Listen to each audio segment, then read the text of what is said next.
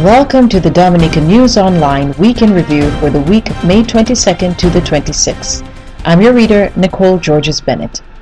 In the newsmaking headlines this week, owner of the Jungle Bay Villas, Sam Raphael, stated that without the availability of funds from the Citizenship by Investment program, the construction of the new resort would not have come to pass.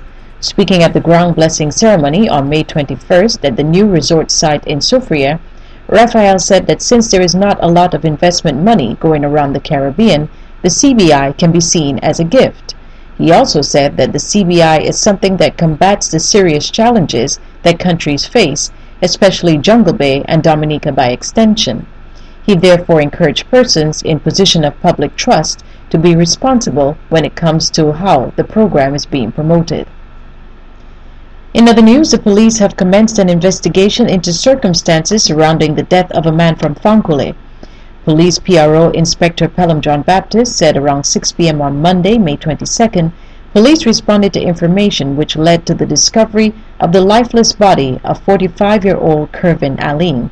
He was transported to the Accident and Emergency Department of the Princess Margaret Hospital, where he was officially pronounced dead by a medical doctor. A coroner's inquest will be convened and investigations are ongoing into the death of Kervin Aline. Foreign Minister Francine Baron has said that the government of Dominica was unaware that ex-Dominican diplomat and Iranian national Ali Reza Ziba Halat Monfared was in legal hot water before January 2016. She was responding to questions posed by opposition leader Lennox Linton in Parliament on Tuesday.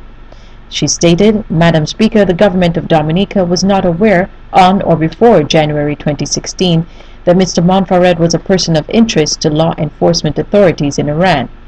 During the sitting of the House, Linton wanted to know how government became aware that Monfared was a person of interest to the Iranian authorities on or before January 20, 2015. In response, Baron noted that in or about January 2016, the government became aware informally of a dispute between Monfared and a business partner in Malaysia, which resulted in complaints being made against him to police. She said it was then decided in those circumstances that it would not be in the best interest of Dominica that he continue to represent our interest. Monfared was arrested after an international manhunt in the Dominican Republic on allegations of being involved in Iran's biggest ever corruption scandal. A man has been charged with murder in the death of Kent Lewis of Pointe Michel. Ron Garth Jolly appeared before a Roseau magistrate where the charge was read to him. Lewis died of a gunshot wound to the neck at a bar in Pointe Michel on Saturday, May 19th. Jolly did not enter a plea since the matter is an indictable one, and the matter has been adjourned for September. House Speaker Alix Boyd Knights has lifted a ruling she made at the last sitting of Parliament which barred opposition leader Lennox Linton from participating in parliamentary debates. She made the ruling in October 2016 when the Speaker accused Linton of imputing improper motives during a debate on the supplementary estimates and demanded that he apologize, but he refused. When Parliament convened on Tuesday, May 23, 2017, Mr. Linton questioned whether the ruling had, in, had effect in the current sitting and that the rules did not allow the Speaker to continue punishing him. The matter generated great discussion in the House, the Speaker eventually said that after reviewing the matter, she had decided to take a different approach in light that Mr. Linton is now reading the rules. She also adds that she hoped he is understanding and has a greater appreciation of the repercussions for when he does things outside outside the rules. However, members of the media who were at the House of Assembly for the third meeting of the second session of the Ninth Parliament were told that they had to leave since they were not invited. They were told that only the Government Information Service was allowed to stay. One media person expressed the view that the justification used by the clerk at Parliament that the media was not provided with an invitation to the meeting was completely untrue. Prime Minister Roosevelt Skerrit has announced that he has advised the Speaker of the House of Assembly, Alix Boyd Knights, that Parliament should be adjourned without further consideration of matters that are presently on the order paper. He said in an address to the nation that it was the best way to avoid confrontation. Parliament convened on Tuesday to debate a number of matters, including an amendment to the House of Assembly Elections Act.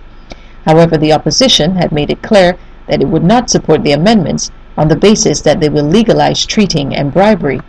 A crowd of protesters gathered outside Parliament to show opposition to the amendments, and at one point warning shots were fired by the police. In his national address, the Prime Minister said, quote, I have advised the Honourable Speaker of the House that Parliament should reconvene, but adjourned without further consideration of matters of the order paper. This is the best way, I believe, for us to avoid obvious confrontation that others are seeking. He stated that he will not put anyone in harm's way in relation to the matter. And opposition leader Lennox Linton has said that he suggested to Prime Minister Roosevelt Skerrit not to introduce bills to amend the electoral laws of Dominica when Parliament met on May 23rd, but it fell on deaf ears. He said at a press conference on Friday that he had written to Prime Minister Skerrit on the matter on May 18th, one day after the opposition received notice of government's intention to enact the amendment in Parliament on May 23rd. The government has since suspended debate on the amendments, saying it was the best thing to do due to threats by those who opposed them and to avoid confrontation. The move was welcomed by Mr. Linton. And those were the headlines this week. For details of these and other stories, please review DominicaNewsOnline.com. Our music theme is from Ithaca Studios. I'm Nicole Georges Bennett. Thank you for listening.